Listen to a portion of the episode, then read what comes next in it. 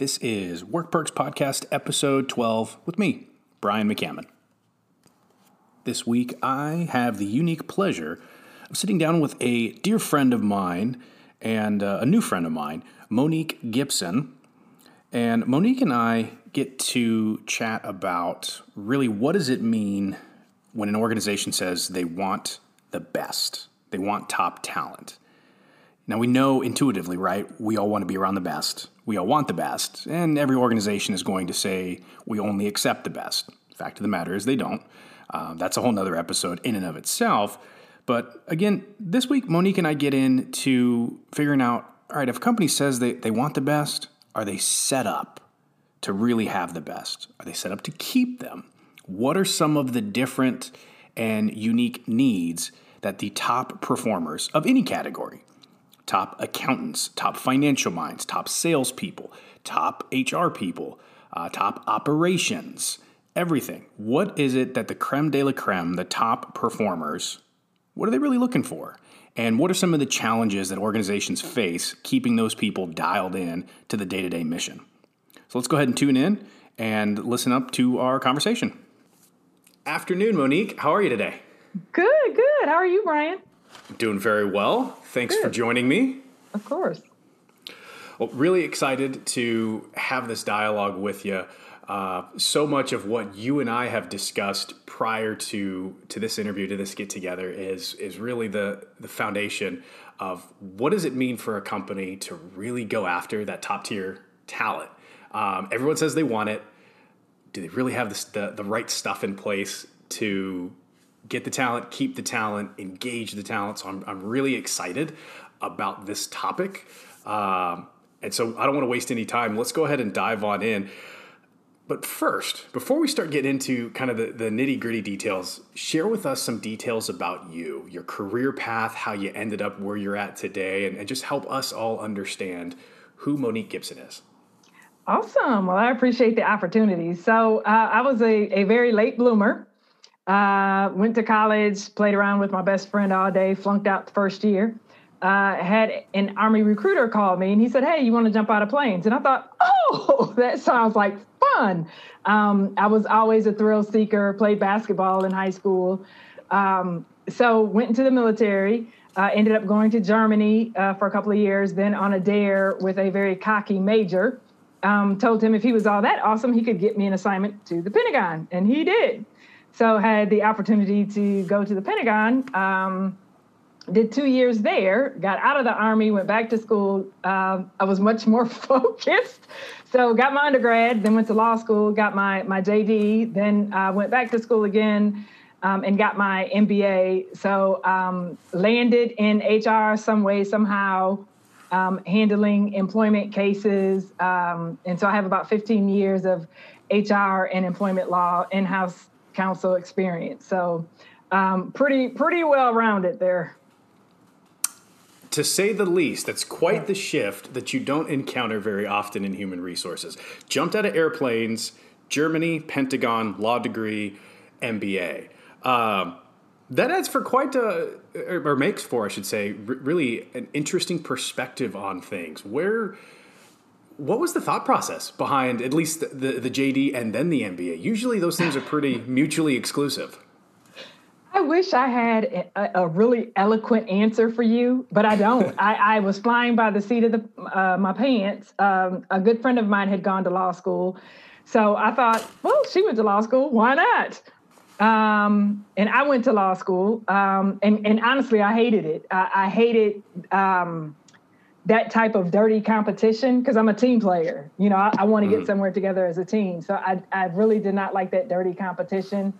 Um, so didn't enjoy enjoy that law school experience uh, from from a, a, a, a, personal standpoint, but just in terms of a um, what I learned was phenomenal. Just you know, if there's a stop sign, does it mean stop, stop? Does it mean stop five feet back? Does it mean stop?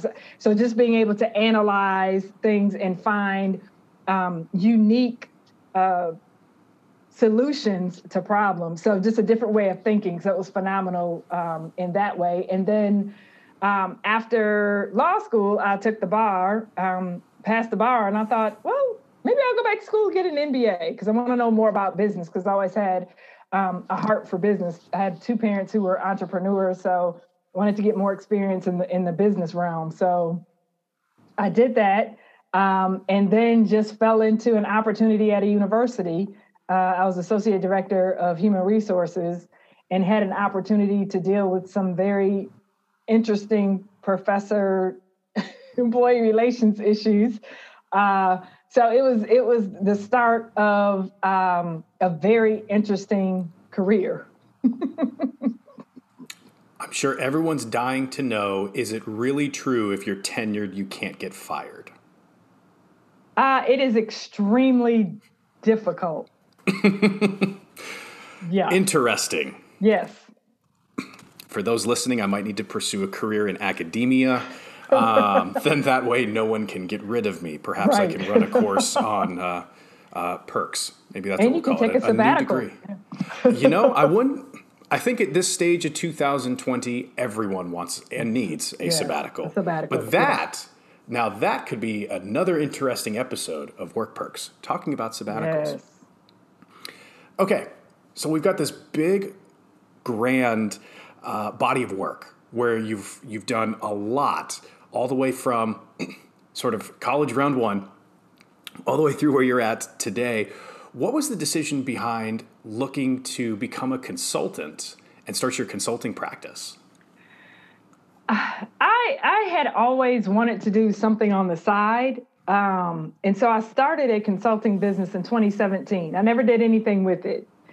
So um, early this year, as a result of COVID, I was laid off um, quite unexpectedly. Um, so I found myself in a place where, oh crud, um, I got laid off. And and my husband and family members and friends have been telling me for years, like you you should you should go into your own consulting practice. You have you know such a, a diverse range of experience that that a corporate job may not really be able to um, take advantage of, of the experiences that I had. So um, kind of was pushed into it. And I thought, oh, well, okay, well, I'll just do, do this until um, I find a, a full time job.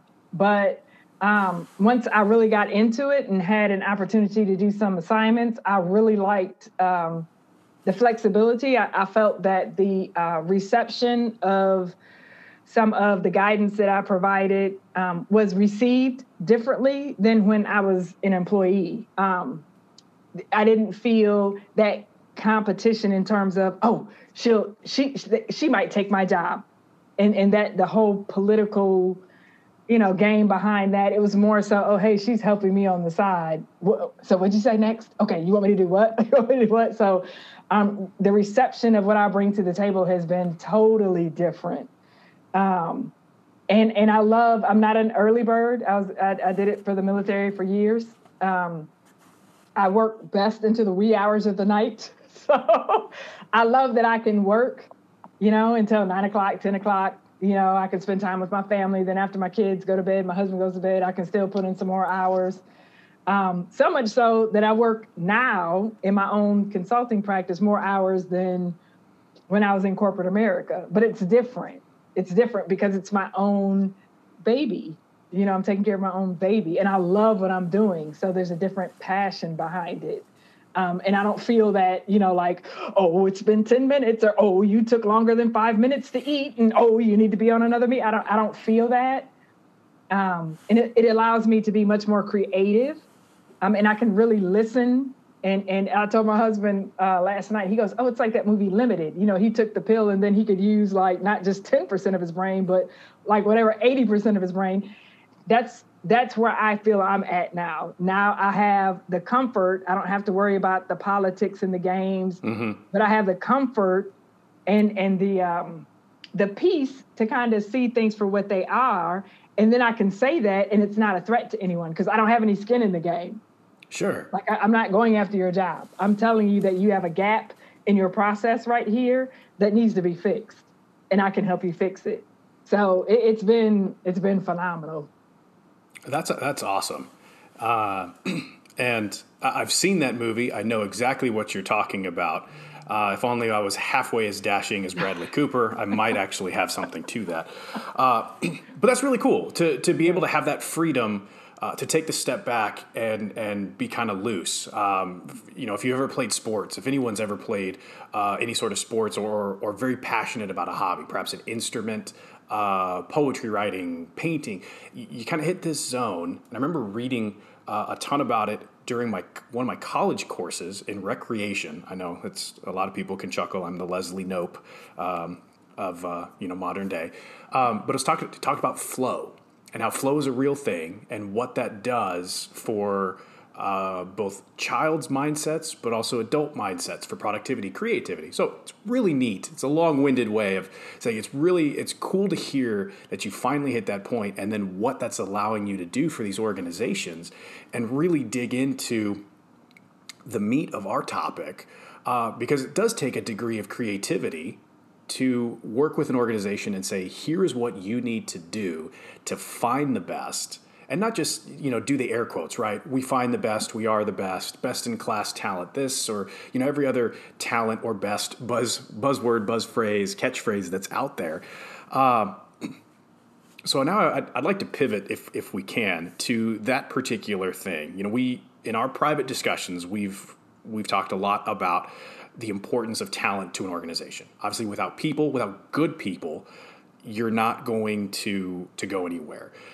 Help us understand why this is so critical to an organization. That that whole thought process. So you know, it just it just reminds me of the playground growing up, right? Everybody wanted the tallest kid on their team but every team wasn't ready for the tallest kid because the tallest kid might have been the only one who had any talent, right? And then eventually the tallest kid doesn't want to be on the team that loses all the time. So I think it's that same kind of thought process that if you're looking for top talent, then you have to have um, leadership and culture in place to be able to keep that top talent.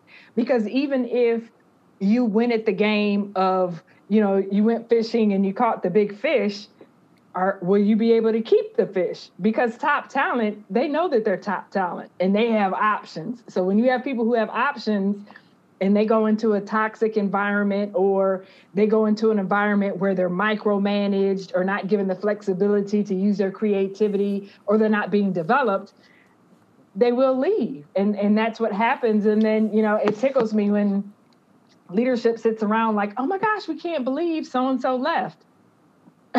like, really? you can't believe that?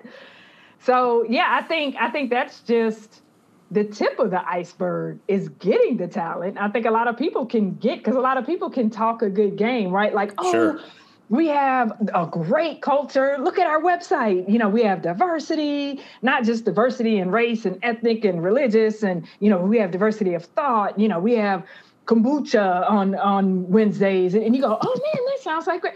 Then you get in and you're like, wait a minute, this is not that this is not the picture that they painted. And and I've seen top talent as quickly as they come, they leave just as quickly. So I think that's just just the first half of the equation is getting the top talent so let's say I'm an organization, we're an organization, and we manage to land one or two or three of these uh, top talented uh, employees, right? And they could be in a variety of ranges, not just sales or marketing. It could be in leadership, learning, development, human resources, accounting, or CFOs. Uh, so you've landed them. What are some of the things that you've seen, not only in your career but also in your consulting career, that torpedoes some of that, uh, some of that environment? uh, that that makes those people kind of go, wait a minute, is this really what I signed up for? So it, it just so happens that I'm I'm working on a project right now where the leader of one part of the organization believes this role that they're recruiting for is is X. Mm-hmm. The hiring manager believes that this role is Y. Then there's yet another executive leader who believes that this role will fix Z there's not a common agreement on what this role will will do, what they'll be accountable for, um, what the expectations are, and and they're interviewing candidates but how do you know exactly what to interview for if you haven't agreed on we're looking for either an, a person who's going to do X or Y and Z because that person can't come in and do X, Y, and Z. Right. So I've seen that happen so many times where you bring the person in and you think, oh, well, figure it out when they get to, get there, and then the person comes in. So one executive is telling me, hey, I need you to do this. Might not be your your your manager, but that's an executive. So now you have this executive telling you to do X. Then another executive saying, hey, well, you know, she was brought on to do, do this. I need you to do. Uh, so then I'm put in the very uncomfortable position of being pulled in three, four, five, six different directions.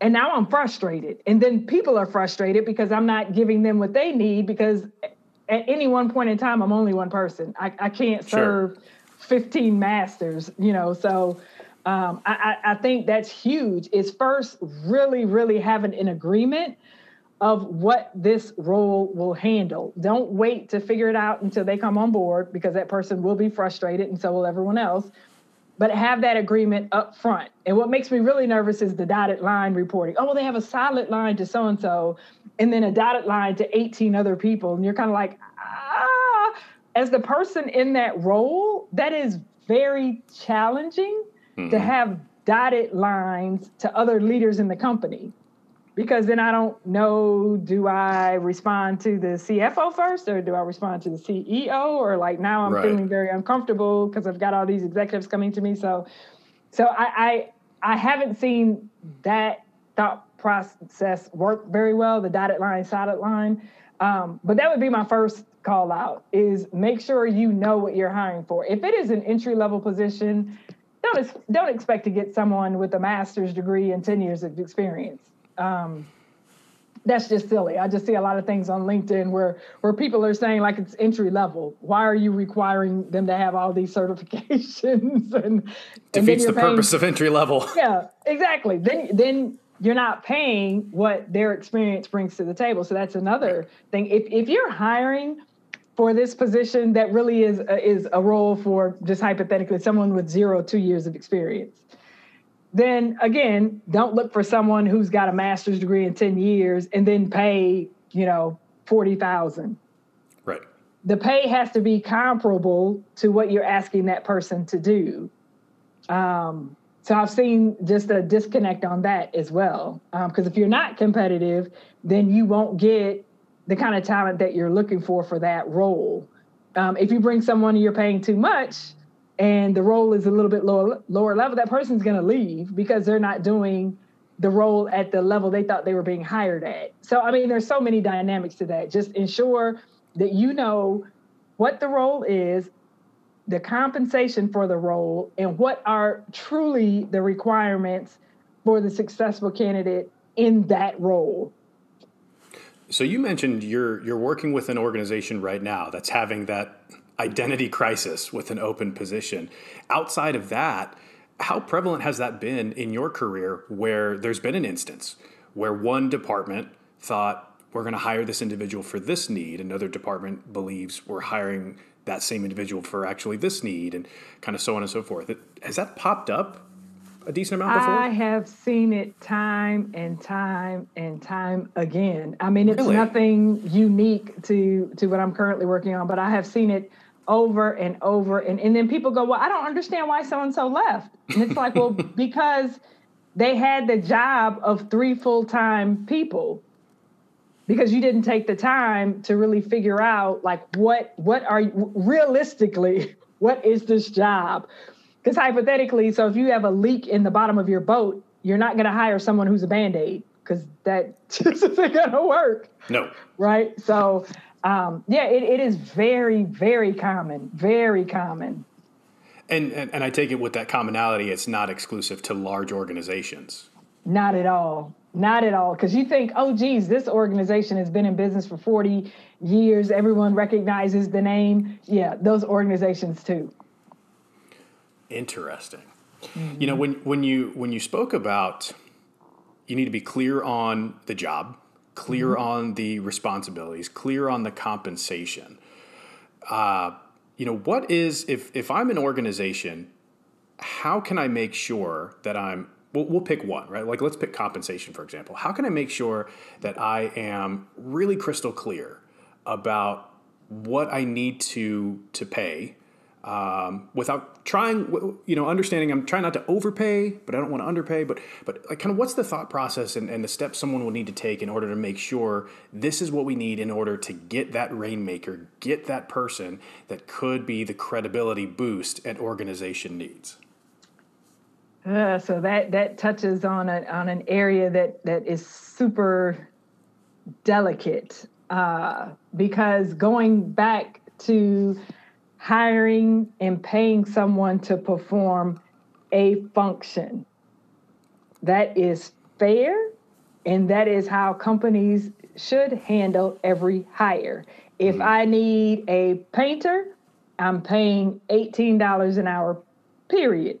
I don't care what gender the person is, I don't care what religion, what race. I should have a very clear idea of what I'm paying for that position.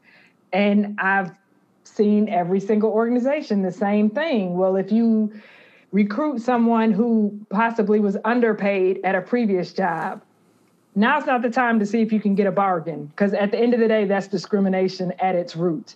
To go, mm-hmm. oh, well, and I had an executive leader say that to me years ago like, oh, well, this individual, they were under, that's not my problem. If I can get her for 15,000 less than what we were going to pay for this role. That's not my problem.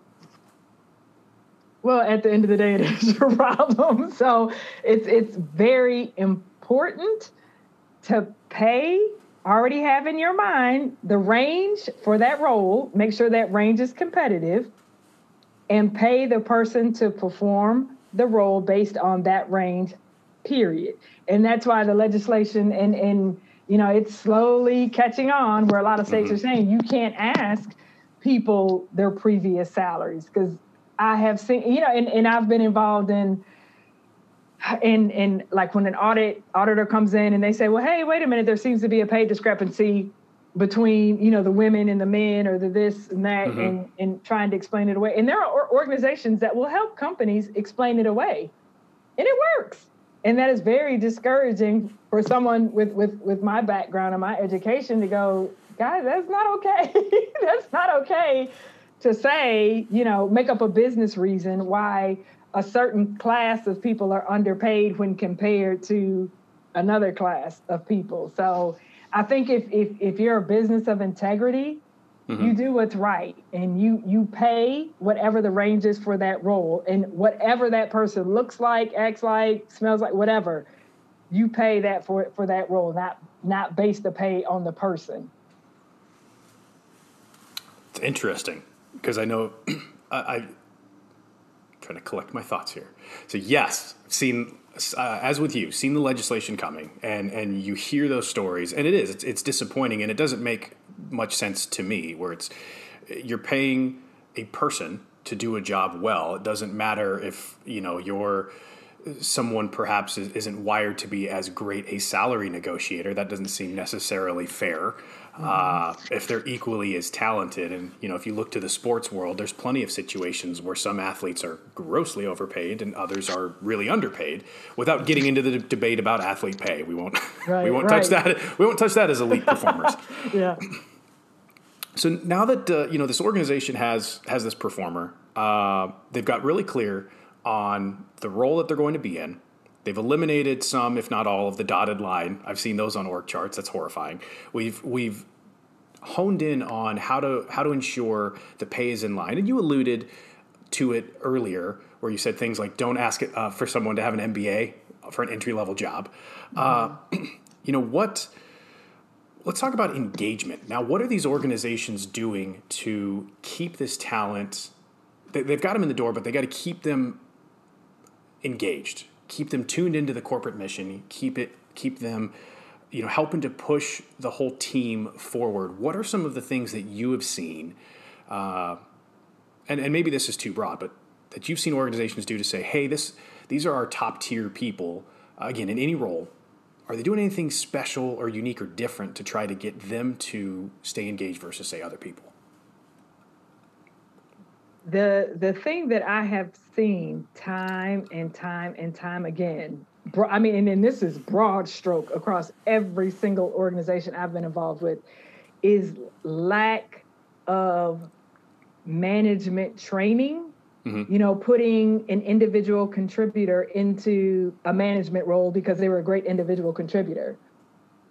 Uh, well, you don't you don't become a great leader by osmosis like there, there are there are skills to becoming an effective leader. Mm-hmm. And, and and I've seen it happen, and that person is being set up to fail because either mm-hmm. they just have a very off-putting personality, or they don't understand that they now are responsible for the development of people. They they might think that's the job of HR, um, but to me, that is the biggest gap. Is really really developing managers and and and part of that development is their leader saying okay so where where are you at here their leader has to be an example so if you have an executive leader who's not a leader or they're not a very good leader then you can't expect for the people that they lead to be effective leaders um, I, I, I, I've always thought that that leadership is a skill set I mm. think some are born and will be better at it than others, but I think that everyone can learn, but not everyone can still, even after they've learned, be an effective leader. And and I think that's the role of your executive leadership to say, hey, we've got, you know, this ex leader here. They are not a leader. They've been through management training. They don't know how to develop their employees. They don't know how to talk to their employees. They're never available. Um, it, there was one point I worked with a CFO who didn't like to talk. Period. He didn't talk to his people. He talk. Like, wait a minute, but you're the manager. But he just, right. you know. And for me, then perhaps CFO is not the role for you. Sure. Um, so I see that being a huge gap. I mean, that would be like, you know, uh, a, an NBA team you know, just putting any old body in the head coach role. Like, not gonna happen. Like, for the Lakers or what have you. Not going to happen. They want somebody who is experienced, who has shown that they know how to develop the players. And it's the same thing with leaders. Like you really, really, really need to make sure that your leaders and managers are effective.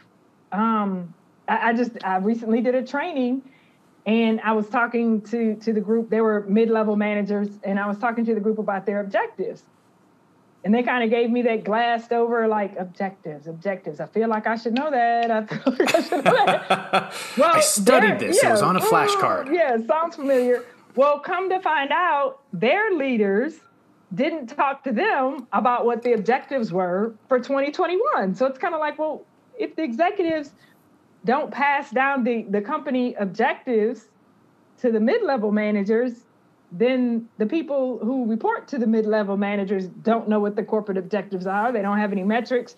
They don't know if they met the goal. They don't know if they failed. So I, there's so much to leadership that I think has been sorely, sorely overlooked um, ever since I've been in corporate America. And I think that is a huge shortcoming.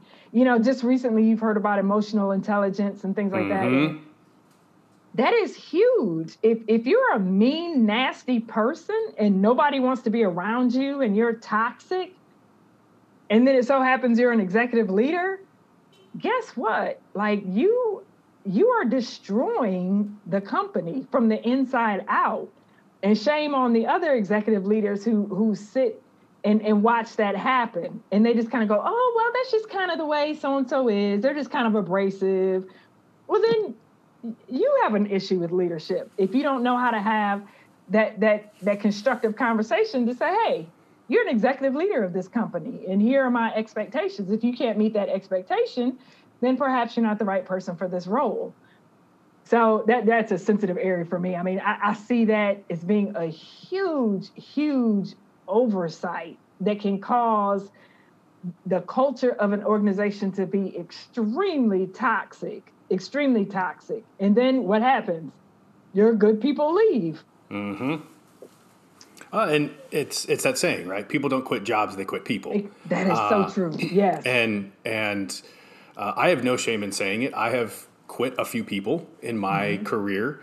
Um, and it's it's really challenging. In 2020, I think, with so many jobs becoming remote and losing the ability for um, for managers, if you will, or, or uh, supervisors. That was the term that. Uh, that David and Rich used on a previous episode. They called them supervisors, right? Where they walk past your desk and they can supervise you just, you know, typing away and sending your emails, making your phone calls. Right.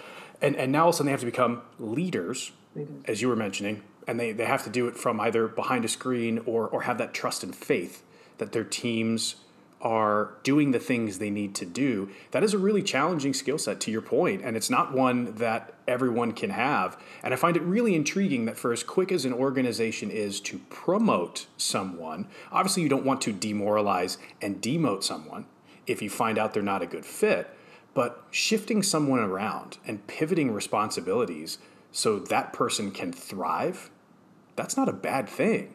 So it's really interesting that more organizations don't do that. Do you see companies or have you experienced organizations that said, "Hey, maybe we made a mistake promoting Brian to be, you know, this a VP, a director, uh, insert your title, right? But instead of demoting or taking the team away or doing something like that, we're going to shift him to an area that actually fits his skill set perhaps a bit more. Have, have you seen that? I have not. I have seen them keep that same person in that role and try to build up people under mm. him to continue to hide the underperformance. It's really interesting that it's it's like let's not address the problem. Let's see how many band-aids we can stick on this. yeah. Yeah, and everybody knows it. So then you have people going, well, what the heck? Like everybody knows that manager so and so is horrible, but the company's not going to do anything about it. So what am I going to do? I'm going to what? Leave. I'm mm-hmm. going to leave. Mm-hmm. In in your experience, have you come across or do you know of organizations? Uh, they can be big or small that seem to be leading the charge when it comes to having that that EQ and understanding what they need to do to create and foster good environments for top talent? I have not ever personally experienced that type of organization. And I, and it's interesting because I always try to find people who love their jobs. And I can count on maybe one or two fingers over the years how many people have said, Oh my God, I love working for XYZ company because they take care of me, they this, mm-hmm. they that. I I have not experienced that as uh, uh, interestingly enough, I, I just saw a post recently, and I had heard this about a year ago, that companies paid to be on the top places to work in Dallas. And, and I don't know if that's true. I'm not saying it's true or not true. Sure. But I saw a post that said that, and I had heard that a year ago. And I, I, I recall working for a company several years ago that was listed as the top company you know, to work in that area. And the culture was horrible. So you're thinking like, who who's rating these companies? You know, whether it's paid or not, I don't know. Sure. Um, so so that this kind of leads me to believe that that we all have like a really long ways to go. really long ways to go. I would agree with that that assessment. Um, I'm with you. I don't know for sure how or um, what the determining process is for ending up on that list. Obviously, there has to be some degree of self promotion, and that's okay to get a to get your firm um, onto. But you're right; it's it's kind of interesting. It's like, well, how is that vote tallied? How does a publication like the Business Journal, um, you know, determine who is top, who isn't, on what criteria? It, it does seem a little interesting. Um, because there there have been times where I've worked in in organizations that you could tell were really doing it right, and then other times organizations where maybe some things shifted and some dynamics shifted, and your team went from being really good to perhaps not as good. So it, it's interesting. Part of me feels like if you're an organization that you know has to promote and say that we're such a good place, I'm curious. I'm, hypo- I'm hypothesizing here, listeners. Uh, does, is that the same as saying I'm really rich? Does the you know does the does the really smart person have to tell you they're smart? Does the rich person have to tell you they're rich? Does the company that's that's really a great place to be do they have to tell you? Again, I don't know. Kind of curious. So again, for all the listeners out there that might be like, Brian, you just offended me. I'm really sorry. But again, it's just a thought process. right. it, it, make, it makes me wonder. It makes me right. Wonder. They, I've even heard that. Uh, I can't think of the quote, but it's something like, "If if you're an effective leader, you don't always have to tell people. Like people will just follow you. You don't have to remind people like, oh, because I'm your boss. Well, no, people will naturally follow you because you coach them, you develop them. They they want to be loyal to you. They want to make you proud." And and so that that's along the same lines. Like if you're truly a great company, your employees will be out and about telling all of their friends. They'll be at these career events telling people like, "Oh my God, this is a great company to work." When I was in law school, I had I had been invited to to do some recruiting on behalf of of the school, and it just was funny to me. Just like you would walk by some of the booths, and people are like, "Yeah, this is a really great school to come to. Here, here's a pamphlet," and you're just like, "Do you like? Do you real realize that?" Like you're not selling the school very well because clearly like you're not excited to be there.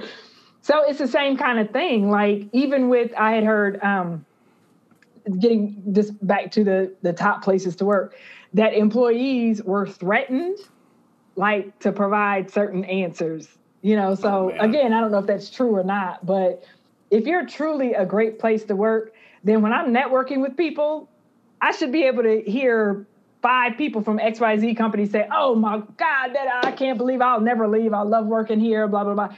I have yet to experience that. Maybe you have. I, I have yet to experience that. I've had it in fleeting moments. I do have one um, early on. I believe this particular leader is still in their role, and yes, it is professional sports related. So I'll leave all mm. you resume sleuths out there to deduce which one it is. Uh, but it was the same thing. This individual never spoke about their leadership capabilities, they exhibited everything that you would want and hope to aspire to. And it was not only was it inspirational, it was aspirational. Uh, and it was every interaction that they had with every single person. It was it was kind of like that Michael Jordan mentality, right? Jordan always dressed up everywhere he went, and the thought process was this could be someone's first impression of me. Mm. Um, you know, so that's why I'm going to dress in a suit and I'm going to look nice. I'm going to be polite to people. And it was that same sort of thing. Every interaction was a best foot forward. I'd imagine that must be kind of exhausting because you're kind of always on, and it worked really well for this individual. Uh, but I, had, I was lucky enough to experience that environment, and, and when you do have it, it is special.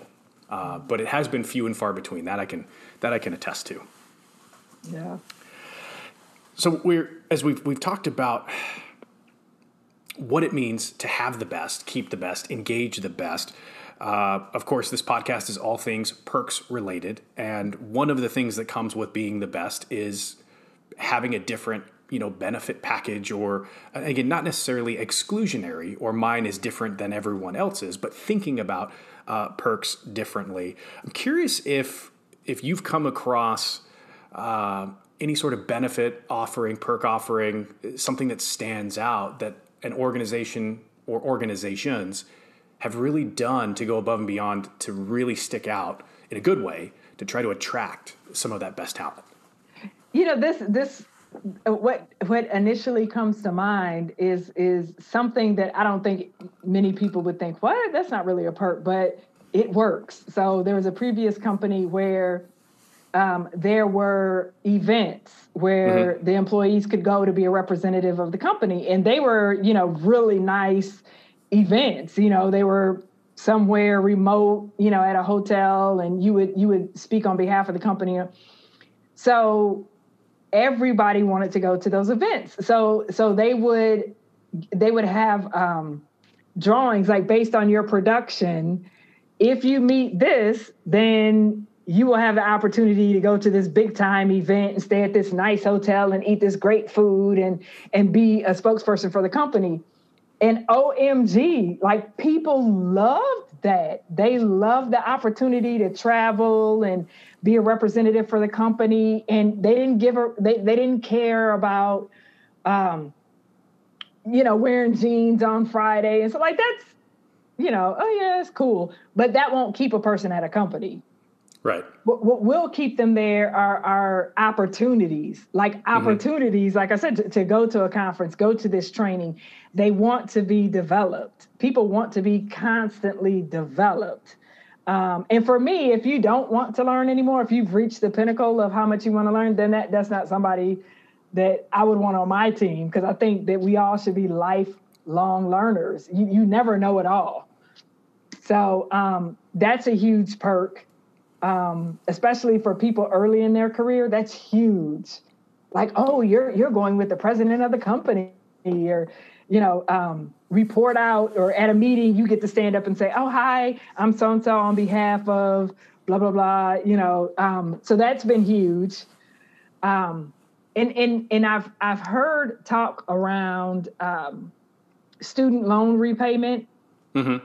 Um, I've I've worked for companies that have considered doing that but never followed through on it. But but I think that that would be a huge perk because people are coming out of school with this these ginormous loans and and it will take them years to get those paid off. So I think that would be a perk. Um, and selfishly for me, I, I, I, one, one of the young ladies who used to be on my team, she ended up getting snatched away from me by Google so um, she talked to me just about the constant food and I, I would never leave. Like if you feed me, like, I, would, I would never leave. Yeah. So um, yeah, but but to me, those are the most unique. The opportunity to the opportunity to to represent a company at you know a, a huge conference or, or, or something like that. The school loan repayment. Um, and off the top of my mind, those those would be the the the two I would say are, are the most unique. I really like that you highlighted the the travel one to we'll take the travel piece out of it, right? But but the the opportunity to not necessarily be a C-suite or a director or a VP, uh, but someone who could be a high performer or someone identified as high ceiling and has the ability to go and be be a part of those events uh, because as you mentioned, people want to be developed. And I think it's important, and, and, perhaps we should have had this caveat at the very, very beginning, that top tier talent or elite talent doesn't have to be at the executive level. Uh, that could be someone that comes right out of, you know, right out of school, but someone you've identified who has a really high ceiling and you're saying this person can really move the needle for the organization, uh, not only in the short term, but also the long term. I think that's a really unique one. I think, and I'm with you. I believe it's underrated to have that kind of buy-in um, from someone, and it, it takes next to no effort. And as an organization, if you were going to go there, your your CEO, CFO, uh, you know, insert C-suite position, you know, whoever's going there, they're going anyways. Mm-hmm. What does it hurt to grab one other person or just swap and say instead of the CEO and uh, a CFO, COO, take one of them out of the equation. Let the uh, the young gun you know the young man, the young woman go and be able to get that experience. Yeah, it's building that. It's huge. building that bench strength. Mm-hmm. Yeah, that's huge. It's really interesting. I have to admit, I was not anticipating that being the the response, but I'm pleasantly surprised. so you've kind of thrown me off here a little bit. Um, okay, so as, as, as we're wrapping up our time together, uh, one last question. Uh, I, I, always try to have some fun with all the guests. So, if money and time and administration, all those complexities, uh, no object, what is the one perk that either at your company or the next place you work that you would love to have? Again, money, time, complexities of administering it, not a thing. And I feel like since you said food at Google, you can't say food. That's just too easy. I know. Yeah, that's my number one. Um, okay, so more food. yeah, so so so I coach girls basketball. Like I said, I played basketball, and I'm a coach at heart. Um. So for me, I, I oh, that's a tough one. It would it would have to be something around that. So if I'm at this level, letting me kind of see what it's like at, at that next level. Okay. So that, that ability, yeah, that ability yeah. to to go and, and shadow the, the the position or the leadership role above you um, for that for that day to see what's going on. Okay, why? Yeah, I mean, and I'm, I'm just curious from, why. Yeah, well, that stems from like even when you're a kid, you're a kid, you're like, oh, I would love to be a teacher for a day. I want to see what it's like to be the teacher. Um, I think so. So it, it's, it's interesting to me because because I am a coach at heart, I, I, would put the folks on my team up to give an executive presentation, and everybody would look at, look at me like, "Why are you putting that poor soul up for to, to do an, uh, an executive presentation?" And that poor soul was someone that ended up at Google and and and she told me you're one of the best managers I've ever had. I have never been developed like you've developed me because I will push you out into the water. I won't let you drown. Sure. But I'll push you out there. And and believe it or not, high high potential talent, they they might get to the point where they're like, oh, but they're not going to drown because that competitiveness right. kicks in. Like, wait a minute, I'm nervous. I'm nervous, but I can do this because my manager believes I can do it. So I can do it. Um, that just stems from i think that's part of the development process for, mm-hmm. for you to understand this is where you need to be developed to make these kind of decisions and then you see that those kind of decisions are made at that level so even sitting in a, in a board meeting you're like oh geez who knew that this is what they talked about okay so i need to be prepared to be able to address these sort of questions right how can i prepare for the next level if i don't know what the next level looks like it, it is an interesting catch 22 that most organizations seem to find themselves in. We want someone with 15 years experience who's managed 19 teams and you kind of go, if I don't ever get the chance to even see what it looks like to lead a team, how am I? Mm, how am I going to? Yeah, how how will I ever get that opportunity? I guess I'll just be an account executive for the rest yeah. of my life. right, right, right. But I think I think a lot of people would be surprised that when you give people that opportunity, like, yeah, they might mess up. So what? They might skin their knee. So what? Right. Like it's okay. Like you you pat them on the back and say, "Hey, you did a great job. Here are some things you might want to work on, but you know, good job." And and you just see it. You see it. People go, "Oh, wow. Okay. Okay, coach. So next time I'm really going to prepare." Mm-hmm. And you're like, "Great, cuz I think you can do it." So, yeah, I could talk about that for days and days and days. I mean, just that kind of coaching as a manager, that's your job. Your job right. is to develop that person. So I'm looking at you as a leader. If nobody on your team has been promoted, equitably promoted, or developed, whose fault is that? It's the manager's fault, just like a coach. Like right. if, if your team is horrible and they don't see any development or the team getting better, guess what happens? They fire the coach. Mm-hmm. So I'd, I'd like to see that same kind of mindset in corporate America. Like if you're not developing anyone on your team, then perhaps you need to be in an individual contributor role. And, and, and there's, there's, nothing wrong with that. Yeah. No, no, there's there's nothing wrong with that, and it reminds me of another another quote. And I forgive me, I don't know who it is, and uh, but it's basically you know someone two executives sitting around, and someone says, "Man, we can't afford to." Uh, to train people, what if they leave? And you know, the, the kind of the counterpoint to that is, well, what if they what if they stay and we don't train them?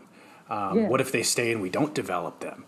And then that, that becomes a very interesting conversation as a company is planning, not just you know, let, us take all the kind of short term stuff aside and say, where, where, do you want as an org to go in a, in a year, in three years, in five years? Both uh, human capital growth, revenue growth, product development. I mean, if there's not some degree of churn in a good way, mm-hmm you're going to become an echo chamber and it's just the same ideas over and over and over yes. and and that turnover is what gave way or gives way to people jumping to google google to insert next company uh, you know tesla and spacex and uh, I'm looking at a Yeti, so a Yeti, you know, and so on and so forth. So it's it's really interesting. That's a great, that is a great perk.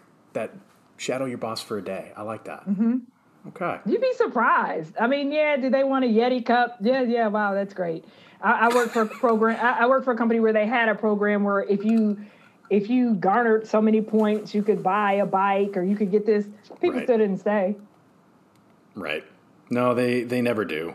Yeah. Um, well, this has been a ton of fun. Uh, yes. I've enjoyed it. I've learned a lot. Um, I hope everyone that's listening has as well. So, Monique, I want to thank you for for your time, for sharing your expertise with us, and uh, I think we snuck in a few tidbits of what could be potential future episodes. So, I'm sure you'll be back on the podcast again. Uh, again, thanks so much, uh, and uh, look forward to having you back here again soon. Awesome. Thank you for the opportunity. Appreciate it, Brian. That wraps up our conversation with Monique Gibson who I still maintain is one of the most accomplished and unique individuals I have had the privilege of uh, getting to know uh, during 2020. Her story is amazing. Her expertise is unfounded. Her insights are second to none.